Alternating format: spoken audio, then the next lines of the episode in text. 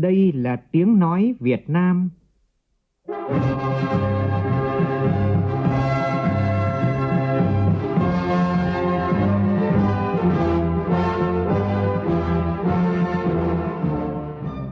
là tiếng nói Việt Nam, phát thanh từ Hà Nội, thủ đô nước Cộng hòa xã hội chủ nghĩa Việt Nam.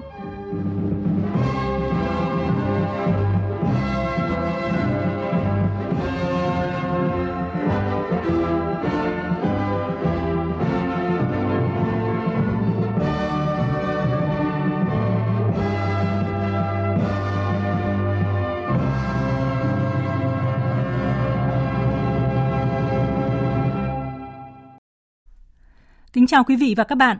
Mời quý vị và các bạn nghe chương trình Thời sự chiều Chủ nhật của Đài Tiếng Nói Việt Nam với những nội dung chính sau đây.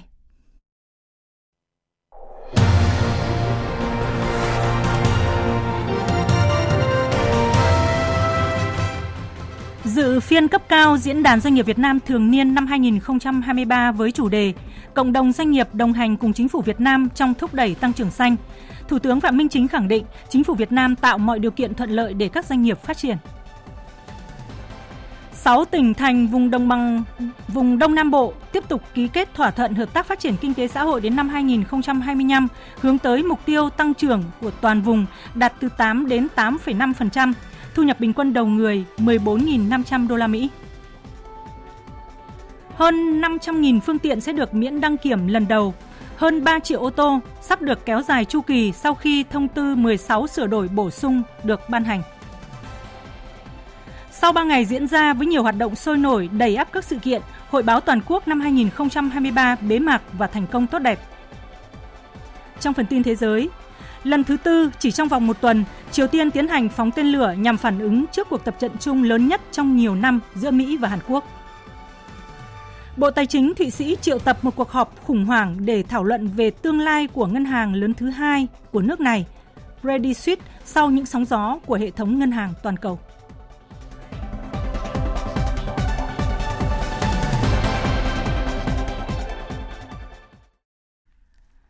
Giờ là nội dung chi tiết.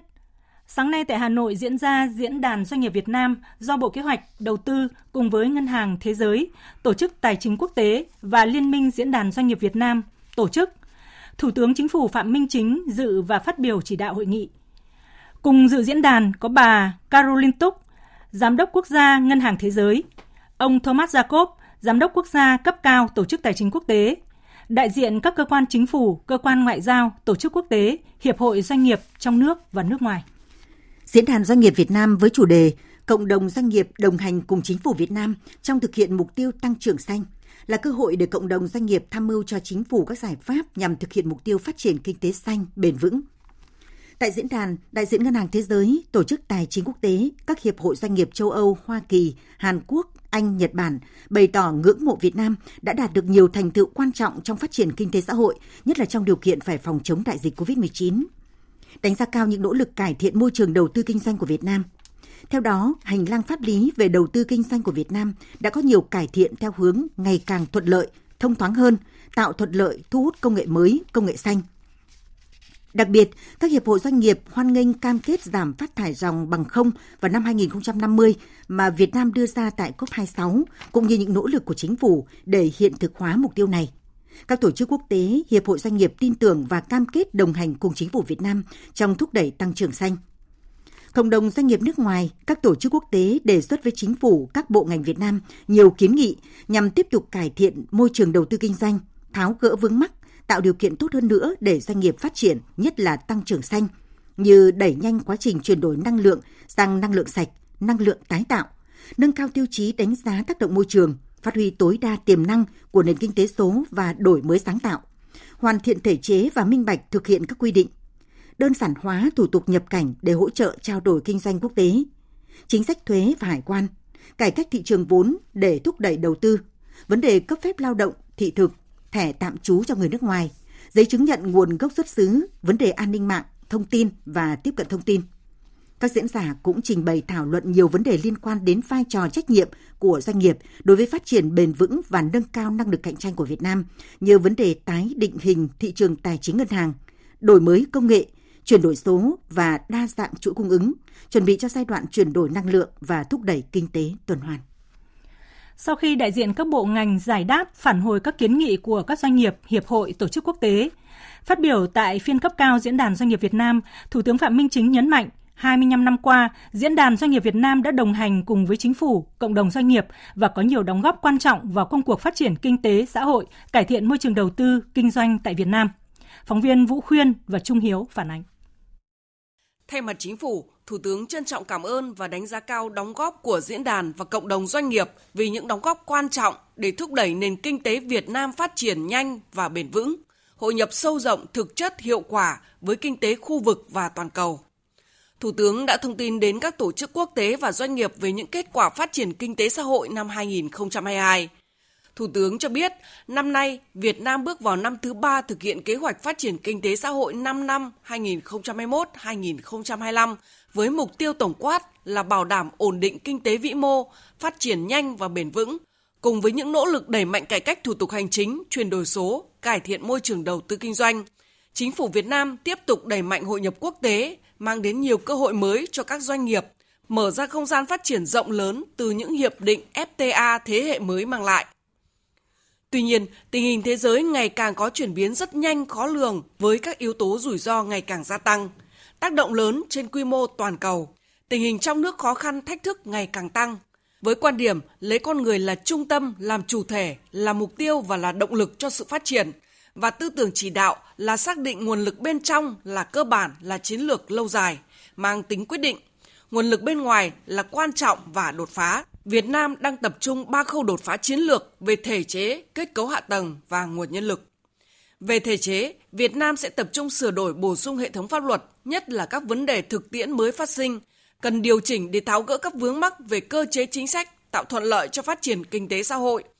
Chính phủ thường xuyên tổ chức các kỳ họp về xây dựng thể chế, xây dựng chính sách, đề xuất tại các kỳ họp thường xuyên và kỳ họp bất thường của Quốc hội sửa các luật. Các đại biểu cũng đã phản ánh cải cách hành chính hiện nay các cái thủ tục thì cũng còn rườm rà, cũng còn uh, ách tắc.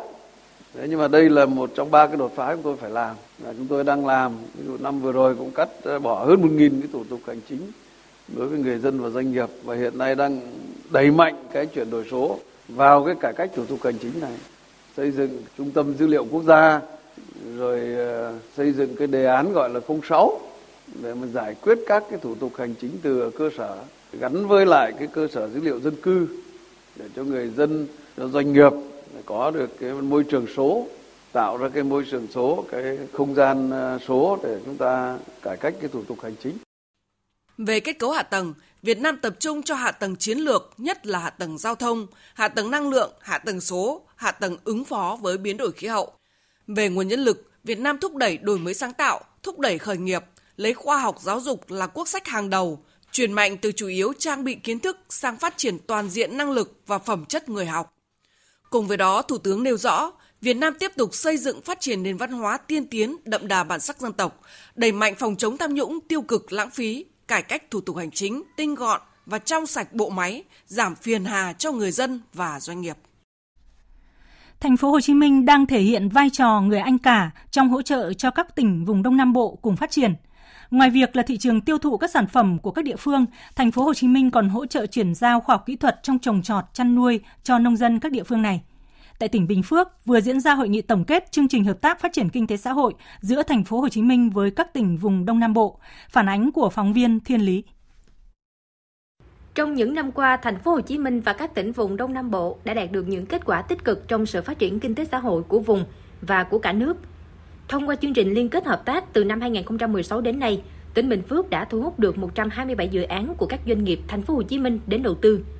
Với số vốn đăng ký hơn 7.422 tỷ đồng, còn trong giai đoạn từ 2014-2020, các doanh nghiệp thành phố Hồ Chí Minh đến Tây Ninh đầu tư 42 dự án với hơn 7.100 tỷ đồng. Ông Nguyễn Thanh Ngọc, Chủ tịch Ủy ban nhân dân tỉnh Tây Ninh cho rằng, qua chương trình hợp tác, thành phố Hồ Chí Minh đã thể hiện vai trò người anh cả, hỗ trợ cho các tỉnh cùng phát triển. Sự hỗ trợ của thành phố đã góp phần rất lớn vào cái việc là tạo cho các tỉnh trong vùng à, vượt qua những khó khăn và ngày càng à, đưa cái à, cái sự phối hợp kết phục vùng đi vào cái chiều sâu và đạt những kết quả rất là toàn diện, vững chắc. Và hy vọng rằng sau hội nghị tổng kết hôm nay thì cũng nhận diện những cái vấn đề còn bất cập để chúng ta có được cái tư duy mới, nhất là đổi mới nội dung và phương thức, cách thức trong cái chương trình hợp tác, làm sao đem lại cái hiệu quả cao nhất với tỉnh Đồng Nai, thành phố Hồ Chí Minh đã ký kết hợp tác được 12 năm và thu được nhiều kết quả khả quan về thu hút đầu tư, hoàn thiện hạ tầng giao thông, phối hợp quản lý và kết nối tiêu thụ nông sản thực phẩm. Để chương trình hợp tác hiệu quả hơn nữa, bà Nguyễn Thị Hoàng, Phó Chủ tịch Ủy ban nhân dân tỉnh Đồng Nai đề xuất Thành phố Hồ Chí Minh, Đồng Nai, Bình Dương thì à, chúng tôi có một cái điểm chung, người lao động nhập cư rất là lớn. Do đó đòi hỏi về cái hạ tầng kỹ thuật cũng như cái hạ tầng xã hội rất là nhiều. À, và cái nguồn lực mà từ ngân sách mà để đầu tư cho cái này thì coi như cộng lại trong thời gian vừa qua chúng tôi là chưa đến 20%. Do đó chúng tôi đề xuất là có cái quỹ để mà phát triển xây dựng cái hạ tầng giao thông. Hạ tầng giao thông mà hoàn chỉnh thì sẽ phát triển được kinh tế xã hội của cả vùng. Bên cạnh những kết quả đạt được, quá trình thực hiện liên kết hợp tác giữa thành phố Hồ Chí Minh và các tỉnh vùng Đông Nam Bộ còn hạn chế như chưa phát huy được tiềm năng thế mạnh của từng địa phương và cả vùng. Hội đồng vùng chưa thể hiện hiệu quả được vai trò trong điều phối các hoạt động, thiếu sự phối hợp chặt chẽ, chưa có nguồn vốn bố trí riêng cho các lĩnh vực liên kết. Theo ông Võ Văn Minh, Chủ tịch Ủy ban Nhân dân tỉnh Bình Dương, mối liên kết hợp tác phát triển vùng sẽ tạo điều kiện, chia sẻ cơ hội, thúc đẩy sự phát triển của các địa phương. Về lâu dài, các địa phương trong vùng sẽ đều được hưởng lợi từ những thành quả phát triển chung. Tuy nhiên, hiện nay trong hợp tác còn khó khăn, cần tháo gỡ. Thứ nhất là cái quy hoạch của vùng mà trước đây chúng ta cũng đã có, thì đến giờ này thì cũng đã có những phần còn lạc hậu và hiện nay đang chờ một quy hoạch vùng mới. Thì như vậy thì sự kỳ vọng để ra đời một cái quy hoạch vùng đó đáp ứng yêu cầu phát triển của cả vùng, đóng góp cho sự phát triển đất nước là rất là quan trọng. Mặc dù là là địa phương phát triển, có nguồn thu lớn nhưng mà thực sự cái nguồn lực để cho đầu tư hạ tầng đang rơi rất nhiều khó khăn thì chính vì vậy các tiến độ đầu tư các cái công trình trọng điểm thì nó bị chậm thì chúng tôi rất là mong rằng là có cái sự hỗ trợ của trung ương cũng như kể cả có có cái thể chế để phù hợp để huy động nguồn lực thực hiện các cái công trình này Thực hiện nghị quyết 24 ngày 7 tháng 10 2022 của Bộ Chính trị về phát triển kinh tế xã hội và đảm bảo quốc phòng an ninh vùng Đông Nam Bộ đến năm 2030, tầm nhìn đến năm 2045, Thành phố Hồ Chí Minh tiếp tục ký kết chương trình hợp tác với các tỉnh vùng Đông Nam Bộ. Theo ông Nguyễn Văn Nên, Ủy viên Bộ Chính trị, Bí thư Thành ủy Thành phố Hồ Chí Minh, các mục tiêu đặt ra trong giai đoạn 2030-2045 mà Bộ Chính trị giao cho vùng Đông Nam Bộ rất cao, chẳng hạn như GRDP từ 8 đến 8,5%, thu nhập bình quân đầu người 14.500 đô la Mỹ. Đây là thử thách cho vùng. Do đó, từng tỉnh cần phải tiếp tục hoàn thiện chương trình hành động để thực hiện nghị quyết 24 của Bộ Chính trị. Thành phố Hồ Chí Minh cùng Bộ Kế hoạch Đầu tư nhanh chóng hoàn thiện những cơ chế vượt trội, không chỉ với thành phố mà cả vùng Đông Nam Bộ để trình Quốc hội. Chúng ta cần một cái tinh thần trách nhiệm, cơ chế cũng rất cần, nhưng ý thức trách nhiệm với nhau trong công việc, trong các mối quan hệ không câu nệ thời gian cũng không có giới hạn không gian. Mà khi nói về liên kết dùng là nói là trách nhiệm trách nhiệm chung vì lợi ích vì sự phát triển của vùng thì chúng ta hành động. Và tôi có đề nghị như thế này. Ủy ban các tỉnh đó, chuẩn bị hoàn thiện một cái quy chế hoạt động tăng kết nối dữ liệu số để giải quyết tháo gỡ những cái vướng mắc khó khăn. Chứ đừng có hậu hợp nhiều. Dịp này, 6 tỉnh thành vùng Đông Nam Bộ đã ký kết thỏa thuận hợp tác phát triển kinh tế xã hội đến năm 2025. Trong khuôn khổ Hội báo Toàn quốc năm 2023, sáng nay tại Bảo tàng Hà Nội, Liên tri hội Nhà báo Đài Tiếng Nói Việt Nam tổ chức chương trình tọa đàm Hội ngộ giải A báo chí quốc gia. Nhóm phóng viên Nguyên Nhung và Nguyễn Hằng thông tin. Tọa đàm là sự chia sẻ của các tác giả, nhóm tác giả các cơ quan báo chí trong cả nước nhiều lần có tác phẩm xuất sắc đạt giải A báo chí quốc gia trong 5 năm qua. Để tác phẩm báo chí tạo ra tác động mạnh mẽ, sống trong lòng công chúng, chạm được vào cảm xúc của công chúng, nhất là những tác phẩm giải A báo chí quốc gia, cần nhà báo có năng lực, say nghề và bản lĩnh. Như chia sẻ của nhà báo Chu Trung Đức, Đài Tiếng Nói Việt Nam, đại diện nhóm tác giả loạt bài điều tra về hè đang thực sự nuôi ai và nhà báo Võ Huỳnh Tấn Tài, đại diện nhóm tác giả Đài Truyền hình Thành phố Hồ Chí Minh với tác phẩm Nơi kết thúc là nơi bắt đầu. Các đối tượng trong giữ xe trái phép họ theo dõi tới tận à, trụ sở Đài Tiếng Nói Việt Nam như một hình thức đe dọa công khai rằng đây là địa bàn của một ai đó và đừng có động chạm ở đây. Chúng tôi cũng đã từng được à, họ tiếp cận dùng những lời lẽ đe dọa, thậm chí là dùng tiền để mua chuộc Chúng tôi đã được tập huấn rất kỹ từ lãnh đạo Đài Tiếng nói Việt Nam. Cá nhân tôi tâm niệm rằng cái điều nguy hiểm nhất đối với nhà báo ấy không phải là những cái lời đe dọa hình thức vũ lực mà đó là ngòi bút của nhà báo bị bẻ cong. Thông điệp nơi kết thúc là nơi bắt đầu, đánh dấu sự khép lại sứ mệnh của Bệnh viện Giả Chiến trong công tác phòng chống dịch bệnh COVID-19, cũng đồng thời mở ra một giai đoạn mới, một giai đoạn bình thường mới, giai đoạn phục hồi và phát triển kinh tế xã hội của thành phố Hồ Chí Minh. Các tác phẩm báo chí giải A có sức hút đặc biệt với công chúng, vì vậy những câu chuyện bếp núc, những chia sẻ liên quan đến tác phẩm là những nội dung được công chúng cũng như người làm báo đặc biệt quan tâm. Sau 3 ngày diễn ra với nhiều hoạt động sôi nổi, đầy ắp các sự kiện, Hội báo Toàn quốc năm 2023 với chủ đề Đoàn kết, chuyên nghiệp, văn hóa, sáng tạo đã thành công tốt đẹp. Lễ bế mạc hội báo đã diễn ra vào chiều nay với sự tham dự của Ủy viên Trung ương Đảng, Phó Thủ tướng Chính phủ Trần Hồng Hà. Nhóm phóng viên Nguyễn Hằng và Nguyên Nhung phản ánh. Phó Thủ tướng Trần Hồng Hà chúc mừng Hội Nhà báo Việt Nam, Ủy ban Nhân dân thành phố Hà Nội, Ban tuyên giáo Trung ương, Bộ Thông tin và Truyền thông, Bộ Văn hóa, Thể thao và Du lịch đã tổ chức một kỳ hội báo toàn quốc thành công và gửi lời chúc tốt đẹp tới những người làm báo trên cả nước.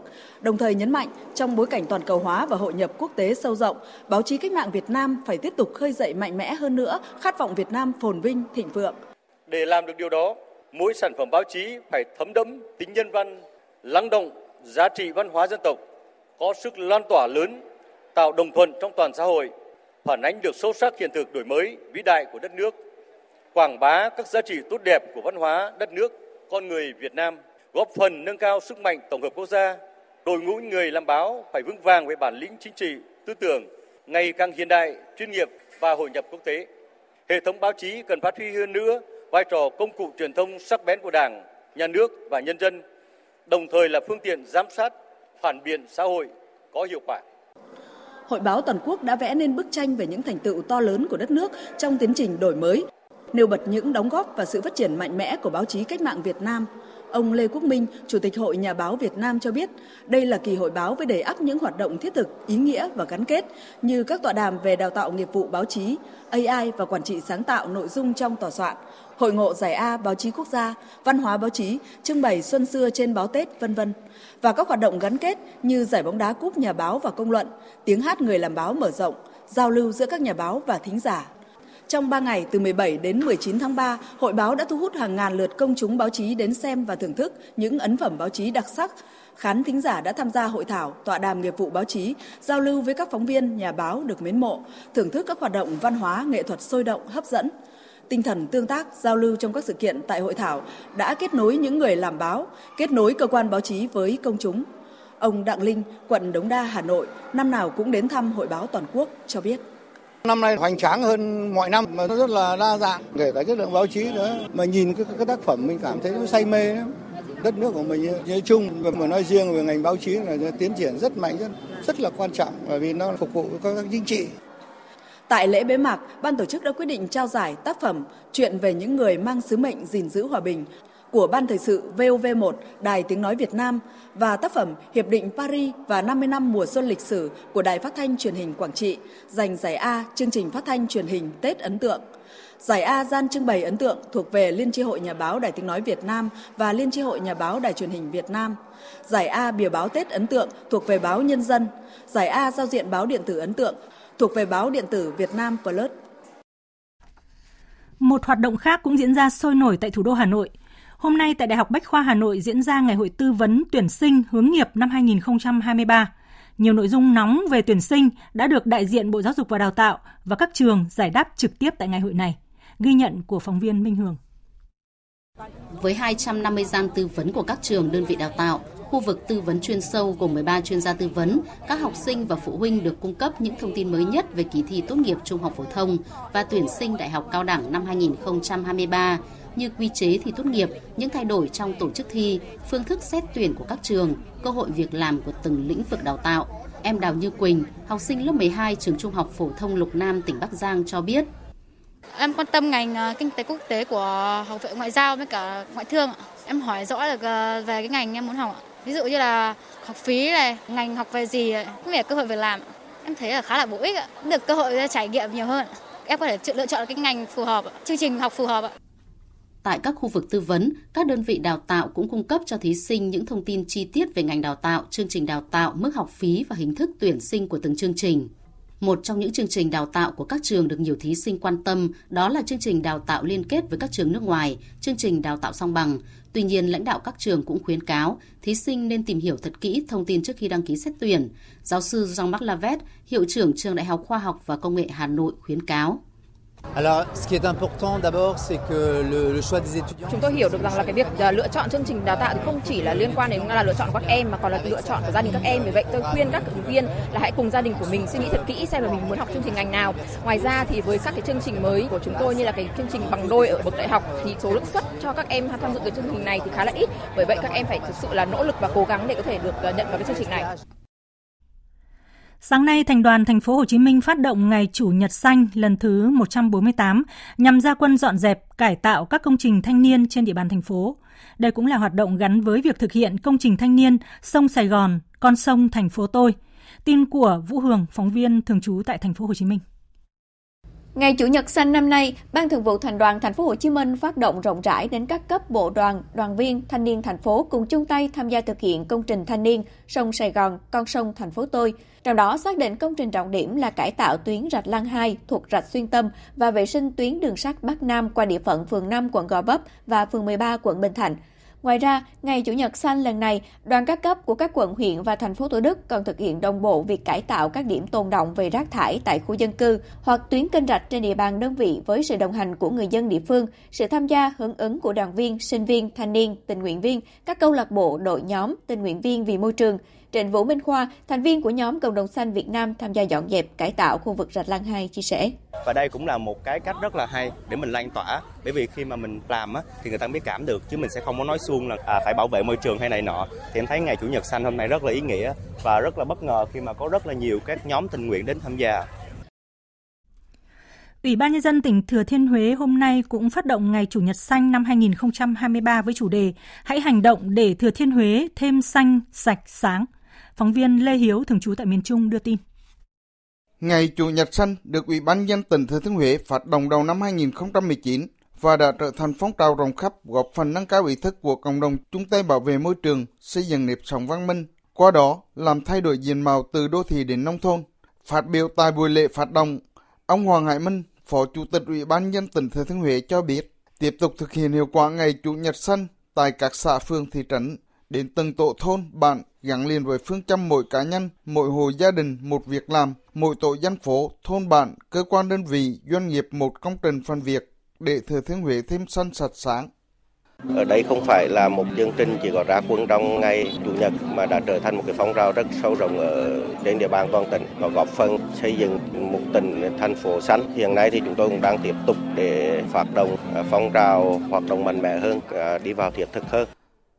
Sau lễ phát động, hơn 500 cán bộ chiến sĩ, các lực lượng vũ trang, đoàn viên thanh niên, học sinh, sinh viên và nhân dân ra quân trồng cây xanh, vệ sinh môi trường khu vực Trung tâm Văn hóa Thể thao phường Hương Vinh và phố cổ Ba Vinh. Ngoài ra, các sở ngành, ủy ban nhân các huyện, thị xã và thành phố Huế đồng loạt ra quân vệ sinh môi trường tại các cơ quan, đơn vị và cảnh quan khuôn viên xung quanh nơi làm việc. Thưa quý vị và các bạn, trên đảo Bạch Long Vĩ, hòn đảo nhỏ xa bờ nhất của Vịnh Bắc Bộ, tròn 30 năm qua, các thế hệ thanh niên sung phong luôn nỗ lực, không ngừng cống hiến, chung tay phủ sắc xanh lên mảnh đất khô cằn. Để hôm nay, Bạch Long Vĩ đã có những khu dân cư đông đúc với những căn nhà xây kiên cố, với đường xá, trường học, trạm y tế, nhà văn hóa, quảng trường, công viên, cùng những gương mặt dạng dỡ nụ cười. Nhân kỷ niệm 92 năm ngày thành lập Đoàn Thanh niên Cộng sản Hồ Chí Minh, phóng viên Duy Thái thường trú tại khu vực Đông Bắc có bài viết Sức trẻ trên đảo Thanh niên – Mời quý vị và các bạn cùng nghe. Cuối năm 2006, khi vừa rời ghế nhà trường cấp 3, chị Phạm Thị Trang đã hưởng ứng lời kêu gọi của đoàn thanh niên xã An Đồng, huyện An Dương, thành phố Hải Phòng, tình nguyện ra sinh sống lập nghiệp trên đảo Bạch Long Vĩ. Khi đó, hòn đảo rộng vài km vuông nhưng không có người ở do nước ngọt khan hiếm, đất đai cằn cỗi, chỉ có cát trắng và xương rồng. Cuộc sống càng khó khăn bởi trên đảo không có điện, không có sóng viễn thông. Cái năm tôi ra thì đảo hoang sơ lắm, các cái hàng cây mà ở đường này này là lúc đấy bắt đầu chúng tôi mới đi trồng và bây giờ nó to như thế này đấy ạ gần 17 năm rồi đến bây giờ thì tôi cũng vẫn rất là yêu mến cái hòn đảo này và um, chưa bao giờ tôi nghĩ là sẽ rời lên đây và vẫn tiếp tục cống hiến và xây dựng um, xác định đây là quê hương thứ hai của tôi ạ. Với chị Nguyễn Thị Hà, công dân đã có 20 năm gắn bó với Bạch Long Vĩ thì cuộc sống ở đảo hiện không khác nhiều so với đất liền. Trên đảo đã có trường học lên cấp từ mẫu giáo đến hết cấp 1, trung tâm y tế quân dân y, nhà văn hóa, quảng trường, công viên đáp ứng cơ bản nhu cầu của người dân. Có lẽ, điều khác biệt lớn nhất của người dân trên đảo là làn da dám nắng bởi nắng, bởi gió. Tôi yêu hòn đảo này từ những thứ đơn sơ, bình dị nhất. Những cái công sức gắn vào như trồng những hàng cây, những, những cây phi lao, ở những bụi hoa mà công chính tay bọn chúng tôi chăm sóc và được xanh mơn mởn như ngày hôm nay. Vượt qua những khó khăn đó thì mình hăng say với công việc, làm việc, quên những khó khăn vất vả, quên cái cảnh nhớ nhà. Vượt qua bao nhiêu khó khăn thiếu thốn, những người như chị Hà, chị Trang cùng quân dân huyện đảo đã nỗ lực, chung sức xây dựng Bạch Long Vĩ ngày càng phát triển. Dấu ấn các thế hệ thanh niên sung phong đã ghi trên tất cả các công trình xây dựng và cả từng gốc cây, khóm hoa trên đảo. Công trình cải tạo nhà ở, hội trường thanh niên sung phong, trung tâm văn hóa thể thao thanh thiếu nhi, công viên tuổi trẻ, các công trình hồ chứa nước ngọt, dự án điện gió, điện mặt trời kết hợp với máy phát diesel. Đến nay, Tổng đội Thanh niên sung phong đã thực hiện 12 công trình, dự án quan trọng với tổng mức đầu tư trên 261 tỷ đồng, góp phần nâng cao đời sống vật chất và tinh thần cho nhân dân huyện đảo. Ông Trần Văn Hiên, Liên đội trưởng Liên đội Thanh niên sung phong Bạch Long Vĩ cho biết, nhiều thanh niên sung phong đã trưởng thành và hiện đang đảm nhiệm những vị trí cán bộ chủ chốt, góp phần phát triển kinh tế xã hội, tăng cường quốc phòng an ninh huyện đảo. Hiện giờ thì huyện đảo đã dần dần ổn định với lực lượng thanh niên xung phong hiện nay vẫn đang là khẳng định một trong những lực lượng trẻ, lực lượng ờ, xung kích trên mọi công việc tại huyện đảo Bạch Long Vĩ.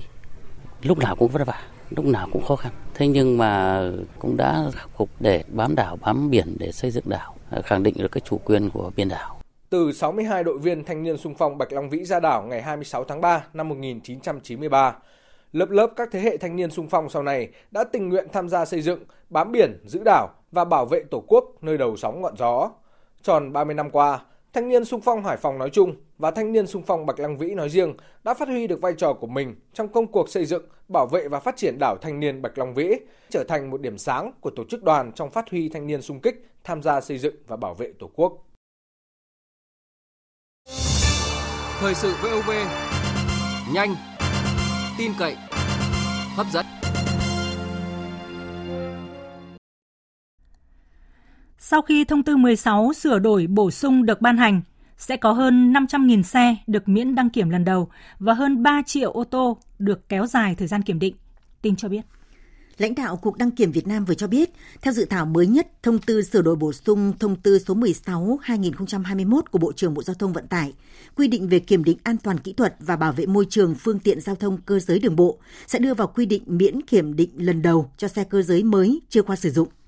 Tuy nhiên, xe phải có năm sản xuất không vượt quá một năm, tính từ năm sản xuất đến năm nộp hồ sơ đề nghị cấp giấy chứng nhận kiểm định tức thời gian lưu kho để phương tiện được miễn kiểm định lần đầu sau khi đến tay khách hàng và được đăng ký là 2 năm. Đặc biệt, ngay sau khi thông tư được sửa đổi, chủ phương tiện sẽ được miễn kiểm định với thời gian đúng bằng chu kỳ đầu kiểm định xe cơ giới. Đáng chú ý, chu kỳ kiểm định đầu của xe ô tô chở người các loại đến 9 chỗ không kinh doanh vận tải, xe ô tô gia đình cũng sẽ được nâng từ 30 lên 36 tháng theo tính toán của Cục Đăng kiểm Việt Nam, số ô tô mới năm 2022 khoảng 455.000 xe, dựa theo dự báo gia tăng ô tô hàng năm tại Việt Nam. Năm nay sẽ có khoảng 500.000 xe mới được miễn kiểm định lần đầu. Lãnh đạo Cục Đăng kiểm Việt Nam cũng cho biết dự thảo sửa đổi bổ sung thông tư 16 mới nhất cũng điều chỉnh chu kỳ kiểm định phù hợp đối với một số loại xe cơ giới tham gia giao thông. Cụ thể, ô tô chở người các loại đến 9 chỗ không kinh doanh vận tải. Đối với xe sản xuất đến 7 năm Chu kỳ đầu thay đổi tăng lên 36 tháng, trước đây là 30 tháng. Chu kỳ định kỳ 24 tháng tăng 6 tháng so với trước đây 18 tháng. Sản xuất trên 7 năm đến 15 năm, chu kỳ đầu và định kỳ là 12 tháng. Thời gian sản xuất trên 15 năm, chu kỳ đầu và định kỳ là 6 tháng. Số năm tính chu kỳ đăng kiểm cũng đã được tăng từ 12 lên 15 năm đối với nhóm phương tiện này.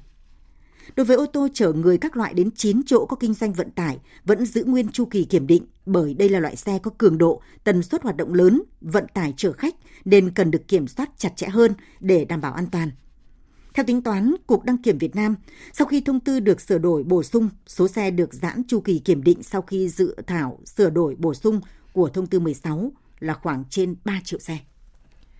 Người tiếp nhận tiền công đức phải mở tài khoản ngân hàng hoặc là ghi chép đầy đủ số tiền đã tiếp nhận – Thông tư số 04 năm 2023 của Bộ Tài chính hướng dẫn quản lý thu chi tài chính cho công tác tổ chức lễ hội và tiền công đức, tài trợ cho di tích và hoạt động lễ hội được ban hành vào ngày 19 tháng 1 và đây là văn bản pháp lý đầu tiên quy định cụ thể về quản lý thu chi tiền công đức có hiệu lực từ hôm nay 19 tháng 3.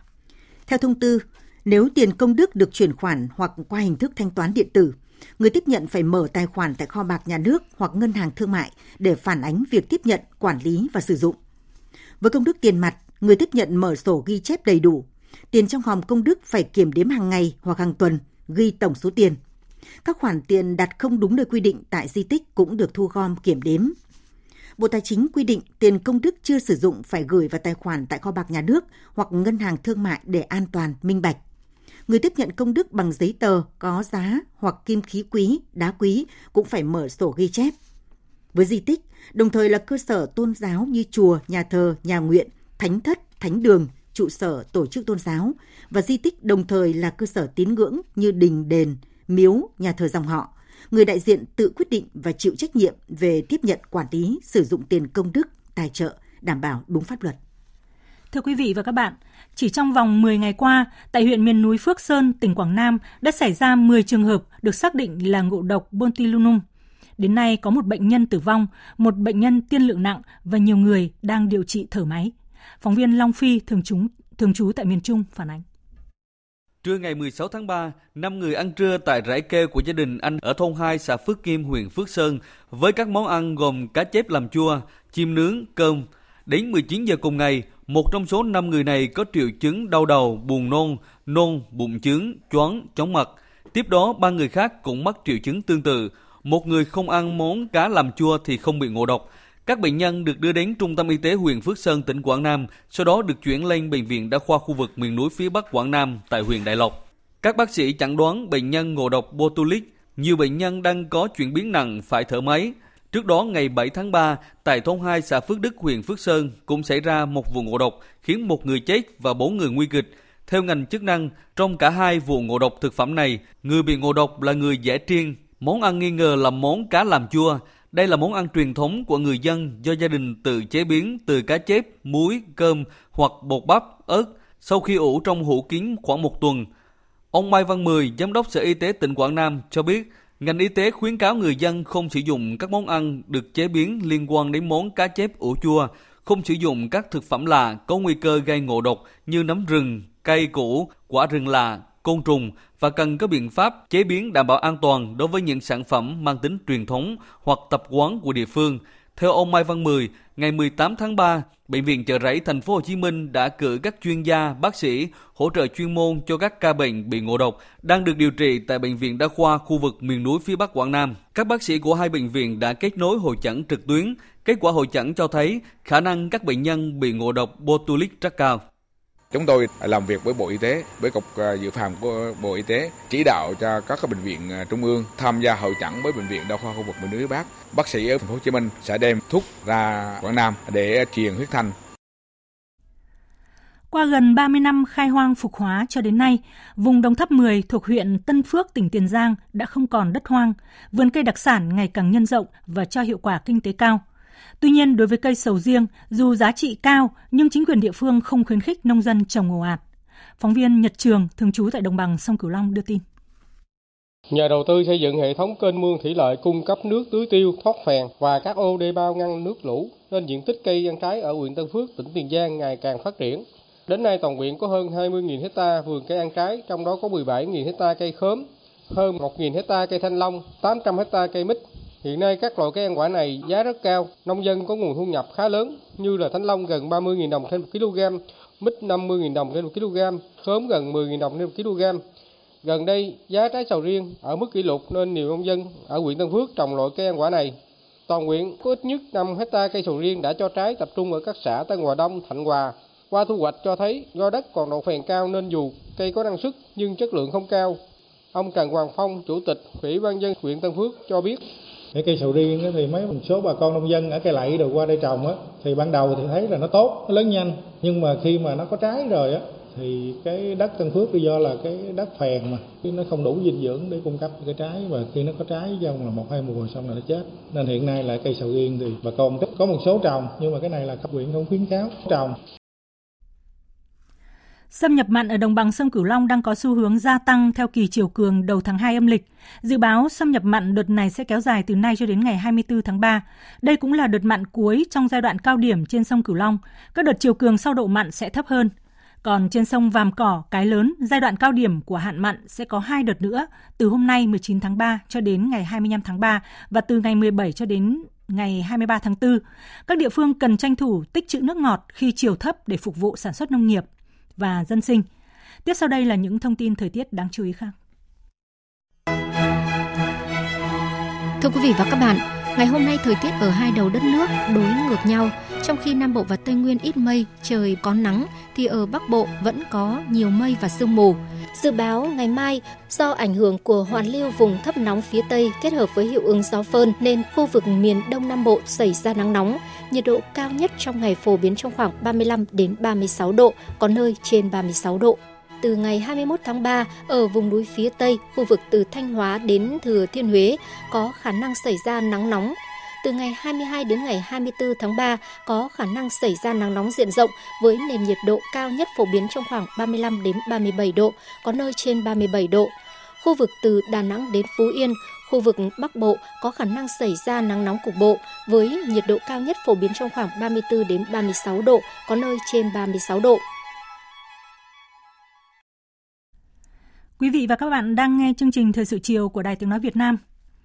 Bán đảo Triều Tiên vẫn chưa hết nóng khi Triều Tiên hôm nay tiến hành vụ phóng tên lửa thứ tư chỉ trong vòng một tuần nhằm phản ứng trước cuộc tập trận chung lớn nhất trong nhiều năm của Mỹ và Hàn Quốc. Bán đảo Triều Tiên đã bước vào một chu kỳ căng thẳng mới trong bối cảnh Mỹ, Hàn Quốc và Triều Tiên gia tăng các động thái ăn miếng trả miếng. Biên tập viên Đài Tiếng Nói Việt Nam tổng hợp thông tin. Tên lửa được phóng đi từ khu vực Tongcharin ở bờ biển phía tây Triều Tiên và bay được khoảng 800 km trước khi rơi xuống biển. Quân đội Hàn Quốc cho biết các vụ thử tên lửa đạn đạo lặp đi lặp lại của Triều Tiên là một sự khiêu khích nghiêm trọng làm suy yếu hòa bình trên bán đảo Triều Tiên. Trong khi đó, Bộ trưởng Quốc phòng Nhật Bản Toshinoro Ino cho biết nước này coi vụ phóng tên lửa mới nhất của Triều Tiên là mối đe dọa đối với an ninh của Nhật Bản cũng như an ninh khu vực.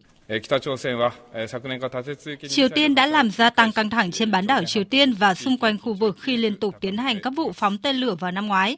Ngày 16 tháng 3 vừa qua, nước này cũng đã phóng một tên lửa đạn đạo xuyên lục địa. Các hành động của Triều Tiên là mối đe dọa đối với hòa bình và an ninh của Nhật Bản cũng như khu vực. Nhật Bản và cộng đồng quốc tế hoàn toàn không thể phớt lờ.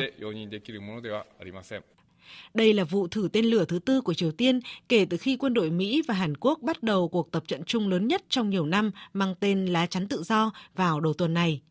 Triều Tiên tới nay vẫn xem các cuộc tập trận quân sự chung Mỹ-Hàn là một cuộc diễn tập chiến tranh và có thể đẩy tình hình trên bán đảo Triều Tiên lún sâu hơn vào vòng xoáy căng thẳng. Bộ Ngoại giao Triều Tiên đã cảnh báo không có gì đảm bảo rằng sẽ không có xung đột nóng nếu Mỹ và Hàn Quốc tiếp tục các hành động khiêu khích quân sự. Theo ông Yu Sang-bum, thành viên Ủy ban Tình báo Nghị viện Hàn Quốc, các bước khả thi mà Triều Tiên có thể thực hiện bao gồm tiếp tục phóng tên lửa đạn đạo xuyên lục địa hay thậm chí là thử hạt nhân. Cho đến nay, các tên lửa đạn đạo xuyên lục địa của Triều Tiên vẫn chưa được phóng ở một góc bình thường, nhưng cơ quan tình báo nhận thấy Triều Tiên có tất cả các khả năng và dường như đang chuẩn bị cho một mốc thời gian để tăng cường áp lực lên Mỹ và Hàn Quốc. Theo hãng tin Yonhap, hôm nay Bộ Quốc phòng Hàn Quốc thông báo một máy bay ném bom chiến lược B-1B của Mỹ đã trở lại Hàn Quốc để tham gia các hoạt động tập trận chung. Lần gần nhất, không quân Mỹ triển khai máy bay này tại Hàn Quốc là ngày 3 tháng 3 vừa qua. Bộ Quốc phòng Hàn Quốc nêu rõ, cuộc tập trận không quân chung đã thể hiện thế trận phòng thủ tập thể mạnh mẽ của các lực lượng không quân Hàn Mỹ cũng như là cam kết xây dựng năng lực dân đe mở rộng, đồng thời tăng cường khả năng tương tác và năng lực quốc phòng của cả hai nước.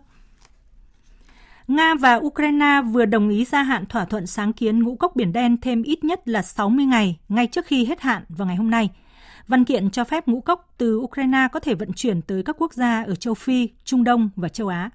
Biên tập viên Thu Hoài tổng hợp thông tin. Đây là lần gia hạn thứ hai của thỏa thuận sáng kiến ngũ cốc Biển Đen mà Nga và Ukraine đã ký với Liên Hợp Quốc và Thổ Nhĩ Kỳ vào tháng 7 năm ngoái. Đánh giá về thỏa thuận, người phát ngôn Liên Hợp Quốc Stefan Dujarric cho biết sáng kiến ngũ cốc Biển Đen rất quan trọng đối với an ninh lương thực toàn cầu, đặc biệt là đối với các nước đang phát triển. Nga và Ukraine đều là những nước cung cấp lúa mì, lúa mạch, dầu hướng dương và các loại thực phẩm quan trọng khác đối với các quốc gia đang phát triển. Bộ Nông nghiệp Ukraine cho biết nước này đã cung cấp gần 500.000 tấn lúa mì cho các chương trình viện trợ của Liên Hợp Quốc và việc gia hạn thỏa thuận sáng kiến ngũ cấp Biển Đen là cơ hội để tiếp tục giúp đỡ những người khó khăn, cũng như cứu thế giới khỏi nguy cơ một cuộc khủng hoảng lương thực nghiêm trọng. Cuộc xung đột tại Ukraine đã đẩy giá lương thực thực phẩm tăng cao kỷ lục vào năm ngoái, làm gia tăng các yếu tố đẩy thế giới trước nguy cơ một cuộc khủng hoảng lương thực. Theo chương trình lương thực thế giới của Liên Hợp Quốc, cuộc khủng hoảng khiến 345 triệu người phải đối mặt với tình trạng mất an ninh lương thực. Hôm nay, các quan chức của Israel và Palestine có cuộc gặp tại Ai Cập nhằm làm dịu làn sóng bạo lực gia tăng ở bờ Tây trước tháng lễ Ramadan linh thiêng của người Hồi giáo. Cuộc gặp được Mỹ và Jordani hậu thuẫn. Tuyên bố của Bộ Ngoại giao Ai Cập nêu rõ cuộc gặp nhằm hỗ trợ đối thoại giữa phía Israel và Palestine, ngăn chặn các hành động đơn phương leo thang căng thẳng, đồng thời phá vỡ vòng xoáy bạo lực hiện nay. Điều này có thể tạo một bầu không khí phù hợp để nối lại tiến trình hòa bình ở Trung Đông. Sau khi Australia, Mỹ và Anh công bố kế hoạch trang bị tàu ngầm hạt nhân cho Australia trong dự án trị giá lên tới 368 tỷ đô la Australia, dư luận nước này đặt câu hỏi về việc hạm đội tàu ngầm này sẽ bảo vệ Australia như thế nào. Hôm nay, câu hỏi đã được Phó Thủ tướng Bộ trưởng Quốc phòng nước này giải đáp. Phóng viên Việt Nga thường trú tại Australia thông tin. Hôm nay, Phó Thủ tướng Bộ trưởng Quốc phòng Australia Richard Marles cho biết hạm đội tàu ngầm chạy bằng năng lượng hạt nhân sẽ giúp đảm bảo sự an toàn cho khu vực nơi mà các tàu thương mại của Australia qua lại. Chúng ta là một quốc gia thương mại nhưng lại nằm trên đảo, cách xa những nơi mà chúng ta xuất khẩu hàng hóa. Điều này có nghĩa là chúng ta phụ thuộc rất nhiều vào các tuyến đường thương mại trên biển. Tàu ngầm chạy bằng năng lượng hạt nhân có thể ở dưới nước hàng tháng, hạn chế duy nhất là thực phẩm cho thủy thủ. Vì thế mà chúng ta cần sở hữu các tàu ngầm chạy bằng năng lượng hạt nhân trong tương lai. Phó Thủ tướng Bộ trưởng Quốc phòng Richard Marles cho biết, hơn 90% giá trị trao đổi thương mại của Australia đến từ các con tàu. Nếu vào những năm 1990, thương mại chiếm 32% GDP của Australia, thì đến những năm 2020, thương mại đã chiếm tới 45% GDP. Về tương lai của ngân hàng lớn thứ hai, Thụy Sĩ, Credit Suisse, Bộ Tài chính Thụy Sĩ đã triệu tập một cuộc họp để thảo luận trước thông tin về khả năng ngân hàng này sẽ bị đối thủ lớn nhất UBS tiếp quản. Biên tập viên Thu Hoài thông tin. Hãng tin Reuters và Thời báo Tài chính của Anh trích dẫn các nguồn tin cho biết các nhà quản lý Thụy Sĩ đang hối thúc các ngân hàng đồng ý thỏa thuận trước khi thị trường mở cửa vào ngày mai nhằm củng cố niềm tin vào hệ thống ngân hàng của đất nước. Cũng theo Thời báo Tài chính, Hội đồng quản trị của hai ngân hàng dự kiến sẽ họp riêng trong ngày hôm nay và UBS đang tìm kiếm sự bảo lãnh của chính phủ trị giá khoảng 6 tỷ đô la cho khả năng tiếp quản ngân hàng lớn thứ hai Thụy Sĩ. Credit Suisse, một trong 30 ngân hàng quan trọng nhất trong hệ thống tài chính toàn cầu đã gặp khó khăn trong nhiều năm sau hàng loạt vụ bê bối thua lỗ lớn và sai lầm chiến lược.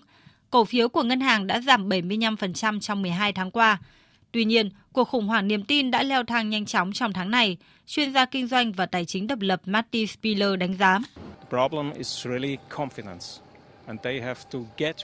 Vấn đề thực sự của Credit Suisse lúc này là sự tự tin. Họ phải lấy lại được sự tự tin và điều đó không chỉ mất một năm. Điều mà Credit Suisse cần bây giờ là thời gian. Họ phải lấy lại niềm tin từ khách hàng, từ các nhà đầu tư và điều đó cần rất nhiều thời gian. Các nhà đầu tư và khách hàng đã ồ ạt rút tiền khỏi Credit Suisse khi sự sụp đổ của hai ngân hàng cho vay của Mỹ là ngân hàng thung lũng Silicon SVB và Signature Bank gây sóng gió hệ thống ngân hàng toàn cầu. Cổ phiếu của Credit Suisse đã mất 25% trong tuần qua, bất chấp khoản vay khẩn cấp trị giá 54 tỷ đô la từ Ngân hàng Quốc gia Thụy Sĩ. Các nhà phân tích ngân hàng JP Morgan dự đoán việc UBS tiếp quản Credit Suisse nhiều khả năng xảy ra nhất, dù cả hai bên tới nay đều chưa đưa ra bình luận.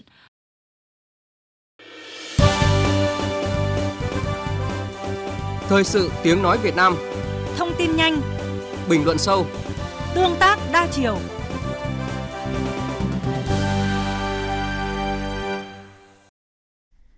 Thưa quý vị, thưa các bạn, phép màu luôn đến với nghệ thuật, nơi sự khiếm khuyết có thể trở thành bổ khuyết. Câu nói này rất đúng khi nói đến Nam Long, họa sĩ trẻ khiếm thính, bị dị tật ở chân và mắc bệnh tự kỷ. Với sự giúp đỡ của mẹ và niềm đam mê vô hạn với hội họa, Nam Long đã từng bước vươn lên, khẳng định tài năng trên con đường nghệ thuật. Mới đây, triển lãm đầu tiên của họa sĩ trẻ 18 tuổi với tên gọi Phố xưa, hè cũ, tổ chức tại Hà Nội đã nhận được đánh giá cao của các chuyên gia mỹ thuật cũng như niềm yêu thích của công chúng thủ đô. Phóng viên Thủy Tiên kể câu chuyện về họa sĩ trẻ Nam Long.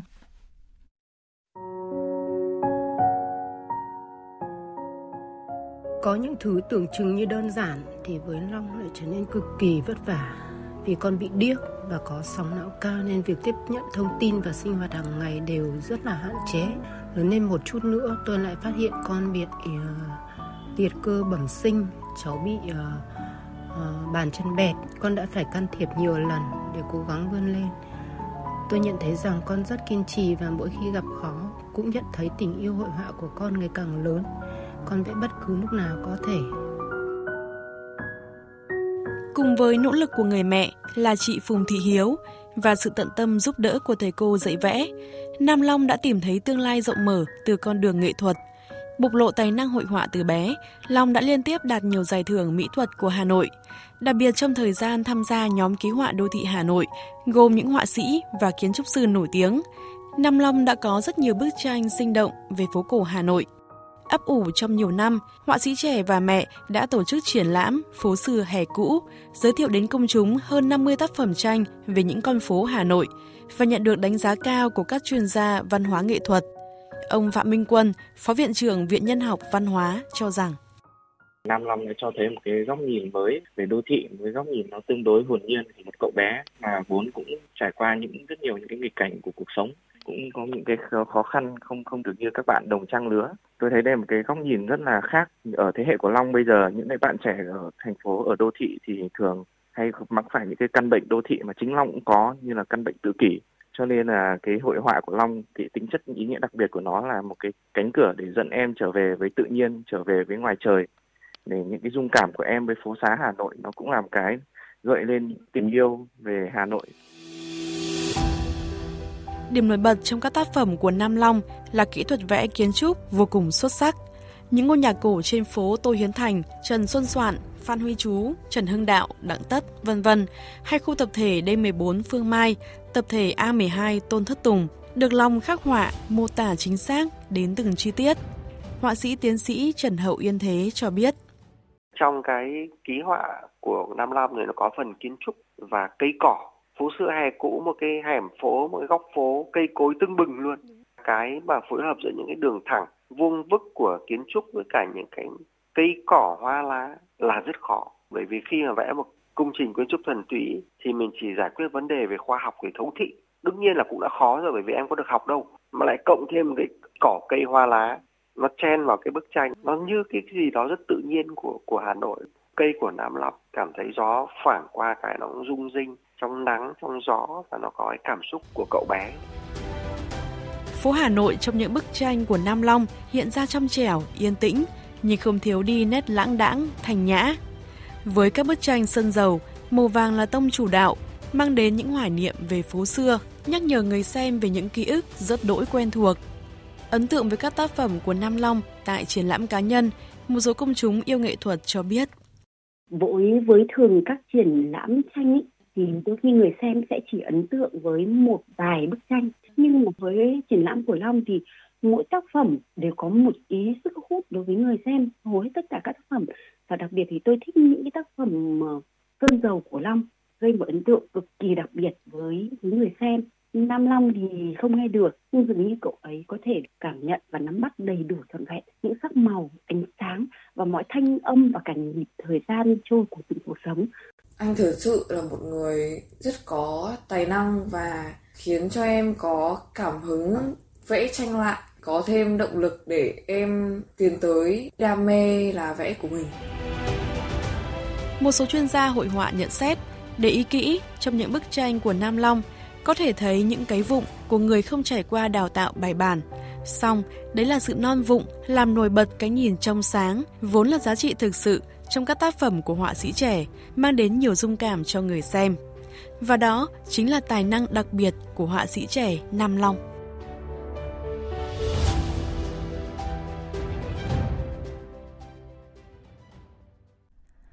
Chúng ta vừa nghe phóng viên Thủy Tiên kể một câu chuyện truyền cảm hứng, đầy xúc cảm về những nỗ lực, đam mê và đầy sáng tạo của họa sĩ trẻ Nam Long, một họa sĩ vươn lên từ nghịch cảnh là một người khiếm thính và mắc bệnh tự kỷ. Và tiếp sau đây là những thông tin về thể thao.